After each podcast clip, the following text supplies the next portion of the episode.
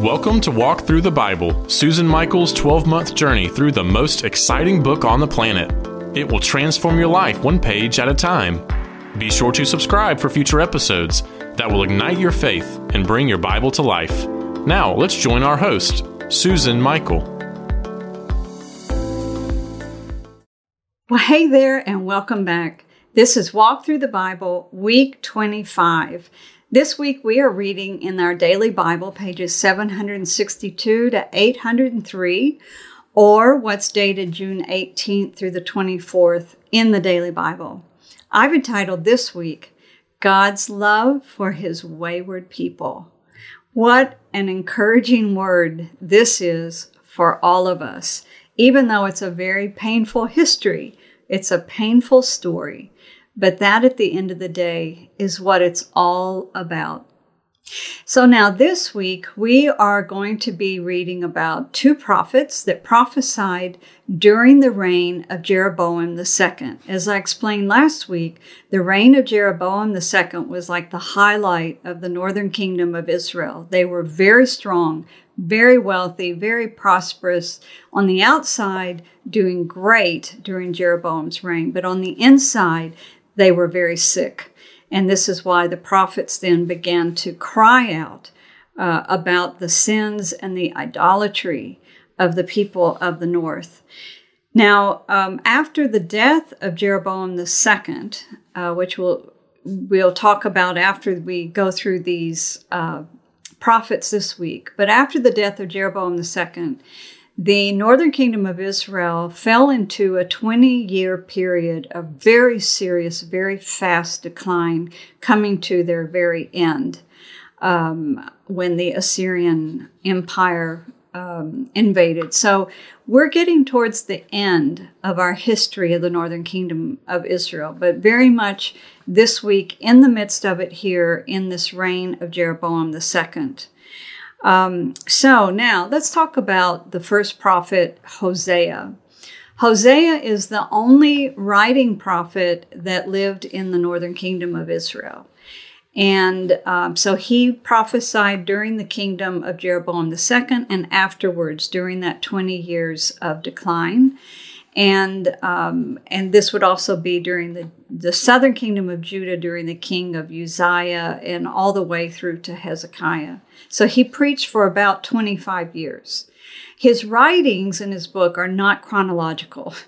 So uh, that makes it a little hard on our chronological read through um, because they're more thematic. Um, and parts may reflect the chaos that was going on in the northern kingdom after the death of Jeroboam II. So, um, you know, at this point in our story, it's been 150 years that God has been waiting for the northern kingdom of Israel to get their act together and put away the idolatry, and they still haven't. It's been 150 years. And King Jeroboam II is one of the worst kings. Um, he grew very apathetic. He allowed idol worship to run amok, and um, he opened the doorway for the Israelites to uh, cheat, steal. Um, sex was crazy, murder was crazy. All of this is an outcome of paganism. You have to understand. If they were living according to the laws of the God of Israel, um, this wouldn't be taking place. But paganism allowed for certain things that then just opened the door uh, in society. So, um, you know, the people were growing cold and distant. They'd forgotten about the God of Israel, their the God of their first love, the God who had married them in the desert. They probably didn't even know about the laws and the and the commandments of Moses. Um, paganism was just really taking over. So Hosea teaches that God does not forget Israel, even in their self destruction. And he teaches us that um, love is the strongest force of all over sin. He reminds us that Israel is the bride of the Lord, and he does it in a very unique way. According to the, the way it reads, God instructs him to go and marry a prostitute. And then his life, the life of the prophet, is going to live out this life that God is living with an unfaithful wife of Israel. So um, I want to read to you some sections beginning here with Hosea 2, uh, verse 13. It says, I will punish her for the days she burned incense to the Baals. She decked herself with rings and jewelry and went after her lovers. But me she forgot, declares the Lord. You see, he takes it very personally. Verse 14 Therefore I am not going to allure her. I, therefore I am now going to allure her. I will lead her into the wilderness and speak tenderly to her. Verse 15 There she will respond as in the days of her youth, as in the days when she came out of Egypt. In that day, declares the Lord, you will call me my husband and will no longer call me my master. Then, uh, skipping down to chapter 4, verses 12, talking about the how that uh, idolatry is adultery in the Lord's eyes. So, starting here with the last half of the verse 12. My people consult a wooden idol, and a diviner's rod speaks to them. A spirit of prostitution leads them astray. They are unfaithful to their God. They sacrifice on the mountaintops and burn offerings on the hills. So he's describing their idolatry here and how he sees it as adultery. Then going down to chapter 6, verse 1, where Israel begins to repent, it says, Come, let us return to the Lord. Verse 4, What can I do with you, Ephraim? What can I do with you, Judah? Your love is like the morning mist, like the early dew that disappears. So God is saying here, I hear your words of return, but it's just going to disappear immediately. What am I going to do with you? You're like the dew in the morning, it's gone as soon as the sun comes out. So then down to chapter 11, verse 1, about God's love for Israel. When Israel was a child, I loved him and out of Egypt I called my son. But the more they were called, the more they went away from me. They sacrificed to the Baals, and they burned incense to images. And then, verse 5, he knows it's going to come to this the Assyrian will rule over him.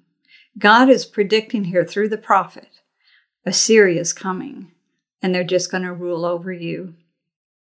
So, uh, chapter 14, verse 1, where God promises forgiveness now to his people. Return, Israel, to the Lord your God. Your sins have been your downfall. I will heal their waywardness and love them freely, for my anger has turned away from them. And then the book ends here with verse 9 Who is wise? Let them realize these things. Who is discerning? Let them understand. The ways of the Lord are right. The righteous walk in them, but the rebellious stumble in them. So we just read here a beautiful but painful story of how that Israel's idolatry was seen as adultery to their God. They had married him in the wilderness. He had made promises to them, they'd made promises to him. And so his heart is broken. And even when they began to repent, he said, "What am I going to do? Because I know it's it's flitting like the the uh, morning dew." And um, but then he pronounces to them, you know, Assyria is going to come rule over you. That's their judgment. But he always promises return. And at the end, the book ends with sort of like a subnote here, a footnote here.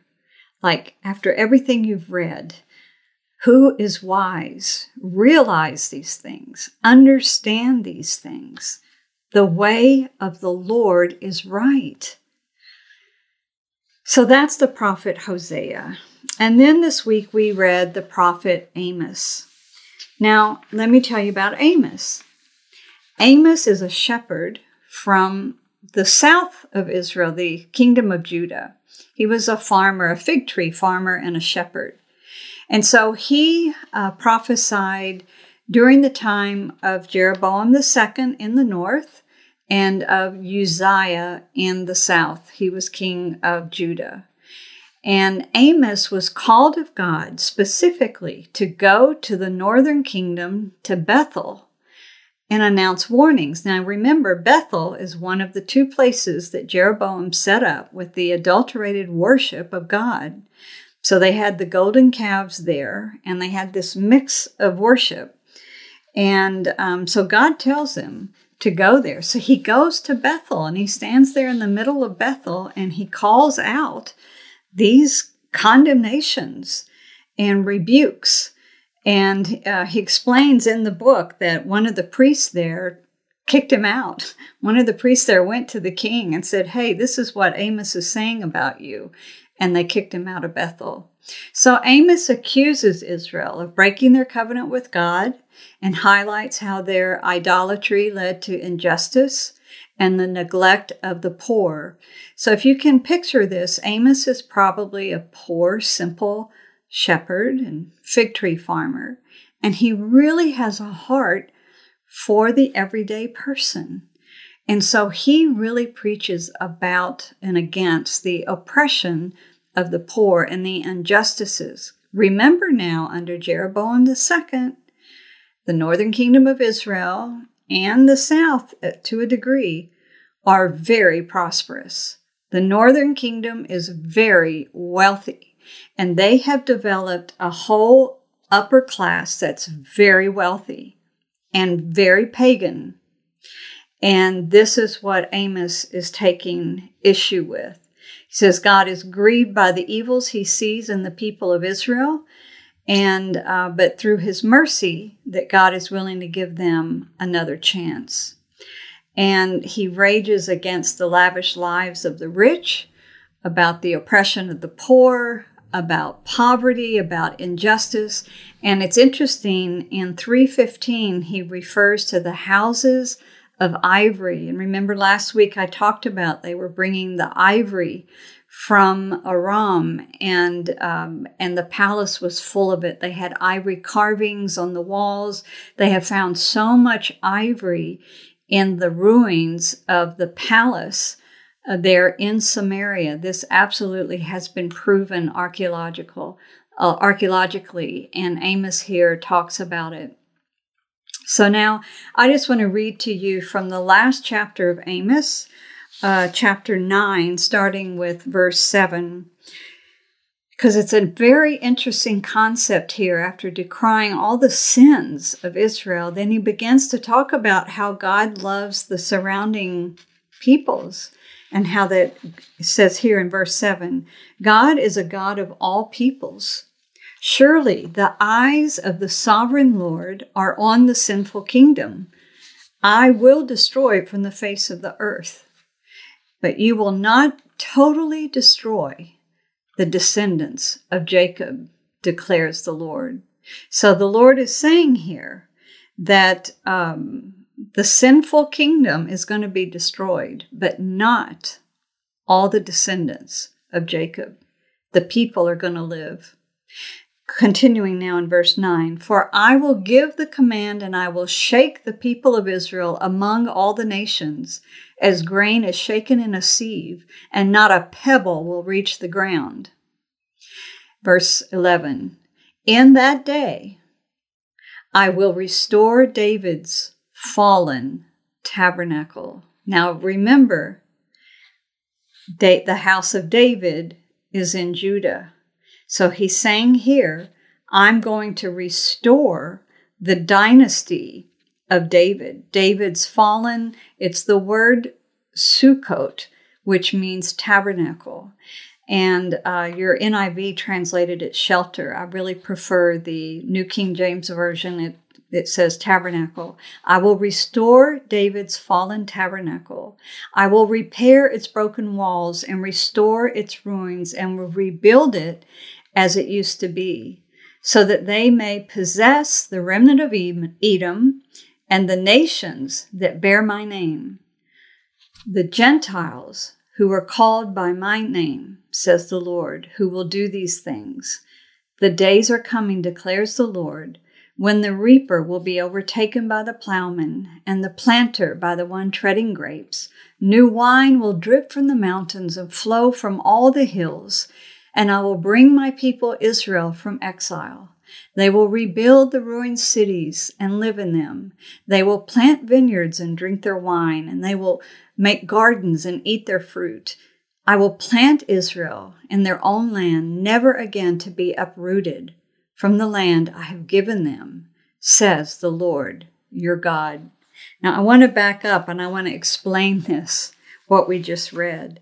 He said, In that day, I'm going to restore the fallen house, tabernacle of David, and will, re- re- will rebuild it so that they can possess the remnant of Edom and all the nations that are called after my name. So God has a heart for the Gentiles that are called after his name. And you know, we can read this in its historical context and think that that means the land of Edom and these lands next to the land that used to be under the Solomon's empire and all. But when I read this, I see in it something far more prophetic about God's going to raise up the house of David, the government of David, the dynasty of David again. And he's going to join to it the Gentiles that are called after his name. Well, who are the Gentiles that are called after his name? You and me, the body of Jesus. We are called after the name of the Lord, and there is some kind of a future coming together here that the prophet Amos prophesied to. It's really quite mind blowing. And then he describes how that when when they are restored to their land, it's it's prosperous, it's it's uh, choice, it's there's the wine, the grapes, the hills. It's it's beautiful. The land comes back to life once its people are back in it and they're walking with their God. It brings life to the land itself. And he says, and they will rebuild the ruined cities and live in them. They will plant vineyards and drink their wine. They will make gardens and eat their fruit. I will plant Israel in their own land, never again to be uprooted. So remember that. The people of Israel did return to the land after the Assyrian invasion, but they were uprooted again. But today, they're back in the land. And I believe now is when this word is going to be true. They are never to be uprooted again because God is about to do something amazing that brings all of this to a close. All of history is going to come to a close. They will never be uprooted from their land again. I believe that we are in the days of Amos 9. So now let's pick up our story. As I said, these two prophets began prophesying during Jeroboam II, but after he died, the northern kingdom just went into a spiral down really quickly. It got really bad. Their final king was Hoshea, and not Hosea, but Hoshea, and uh, and they were overtaken by the Assyrians. Down in the south, though, during this time of Jeroboam II, we had a king Uzziah. It's very interesting that during Uzziah's kingdom, there was a major earthquake. And uh, how do we know that? Well, it was mentioned in Amos. In Amos 1 1, it actually says these are the words of Amos, one of the shepherds of Tekoa, the vision he saw concerning Israel two years before the earthquake, when Uzziah was king of Judah and Jeroboam, son of Jehoash, was king of Israel. The same earthquake is mentioned also by the prophet Zechariah, which we'll get to that in a later week, but Zechariah 14:5 refers to the earthquake in the days of Uzziah. According to archaeologists, they believe that the earthquake then was as high as a 8.0 on the Richter scale. So that's a very, very bad earthquake. But it doesn't get much of a mention in our narrative, uh, which is interesting. Uzziah reigned for 52 years, so his reign was a time of great stability for Judah and a time of prosperity. And it says of Uzziah in our narrative that actually he did right before the Lord and he sought the Lord. But it also says that the high places were not removed. So these ancient places of pagan worship were not removed even by Uzziah, who was seeking the Lord and who has actually a favorable report here in our narrative. Um, Uzziah was very powerful and um, he subdues the Philistines and the Arabs and the Ammonites. He had a very powerful army, and Uzziah is mentioned in uh, the writings of Tiglath-Pileser III of the growing Assyrian Empire, and he describes how that in the very early years of Uzziah's reign, that he led a rebellion against the Assyrians, and this is in their archives. Now, Uzziah, who was a great king, you know, and, and this is a problem. These good kings, even like Solomon, they kind of get full of themselves. And what does he do? He goes into the temple and he begins doing things that only the priesthood should do. And it kind of showed his arrogance. He's King Uzziah, he can do whatever he wants to. So he went into the temple and he overstepped his bounds, and God had to judge him. And uh, he didn't strike him down, but he struck him with a skin disease, which is called leprosy uh, in the translation. And so he can no longer reign and his son Jotham ends up co reigning with Uzziah until Uzziah dies, and then Jotham is the sole king of the southern kingdom. So now, during this time, we have another prophet that begins to preach. And this prophet, um, his book is so long and he preaches for so many years that we're actually going to cover him uh, for the next three weeks. So, all I'm going to do today is give you just a little bit of introduction to the great writing prophet Isaiah, as we will be talking about him much more in the coming weeks. So, Isaiah lived in Judah and he prophesied in Jerusalem under King Uzziah and his son Jotham, and then his successor Ahaz, and also Hezekiah. Um, he saw Assyria come down and take the north, and he was warning the north of what was coming. And then he began to warn Judah. And Judah now is in a very precarious situation. You understand, Assyria is about to also take Judah. And so Judah has to decide do we go to Egypt for safety? What do we do? And so Isaiah is speaking into this to King Uzziah uh, exactly what to do, and he warns him, "Don't go to Egypt." And um, so now the book of Isaiah is just an amazing book. Isaiah is like a mini Bible. And I don't know if you've ever thought about this, but Isaiah has 66 chapters, and your Bible has 66 books in it. And Isaiah, the first 39 chapters of Isaiah, are completely different in tone and everything to chapters 40 through 66. So the first 39 chapters of the book of Isaiah can be compared to the 39 books of the Old Testament. Here is where they're dealing with sin and judgment and what God is beckoning his people and warning his people. That is the 39 books of the Old Testament, the 39 chapters of Isaiah. Then in Isaiah 40, all of a sudden it completely changed tone.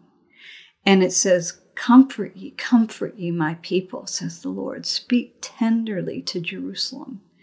And then it begins to proclaim God's love to his people and how he's going to restore them. And we can compare then the next 27 chapters of Isaiah to the 27 books of the New Testament, which open up with the heralding of the coming of Jesus as a baby and his life and how God is dealing with the world sort of in a different way.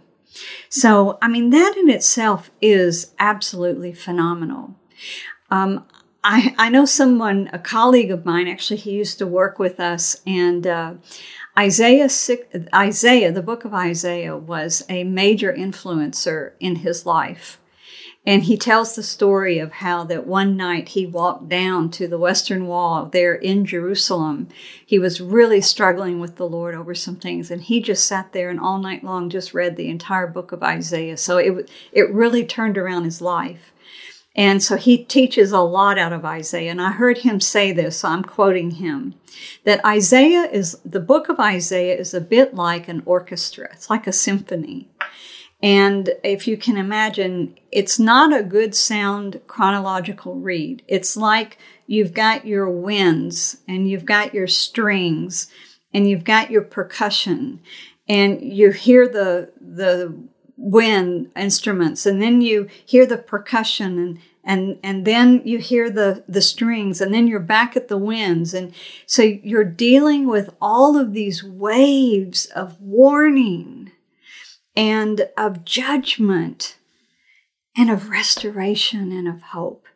And it keeps kind of going back and forth. And so i love this picture of the orchestra. It really helps me deal with these writings of the prophetic books because they're not chronological. A lot of them are thematic, and you are. You're just here, you're hearing these different refrains over and over. But wow, are they powerful? You know, the book uh, Isaiah, the name of the book after the prophet, his name means that God is our salvation. And what a beautiful name for this book. So, this week we began to read more about Judah's sin and a little bit more of an emphasis on Judah because the north is declining rapidly. It's not all over yet. We'll get there next week. But now we have the uh, book of Chronicles written by the priest kicks in. They've got a lot more detail on what's going on in the southern kingdom of Judah. And we have the prophet Isaiah and so much that we can glean from him about the southern kingdom of Judah. So that's what we begin uh, reading into by the end of this week. And then uh, next week, we will be more into the book of Isaiah. And I have a very special guest. I'm not going to announce today who it is. But uh, either next week or the week after, we're going to do a going deeper segment on the book of Isaiah with a very special guest. There's so much we can talk about with this lovely book. And so uh, enjoy reading it, and we'll see you back here next week. And until then, God bless. We hope you have enjoyed this episode of Out of Zion with Susan Michael. Be sure to subscribe to Out of Zion now on Apple Podcasts, cpnshows.com, YouTube, or wherever you like to listen and learn. Out of Zion with Susan Michael is a production of ICEJ USA, all rights reserved.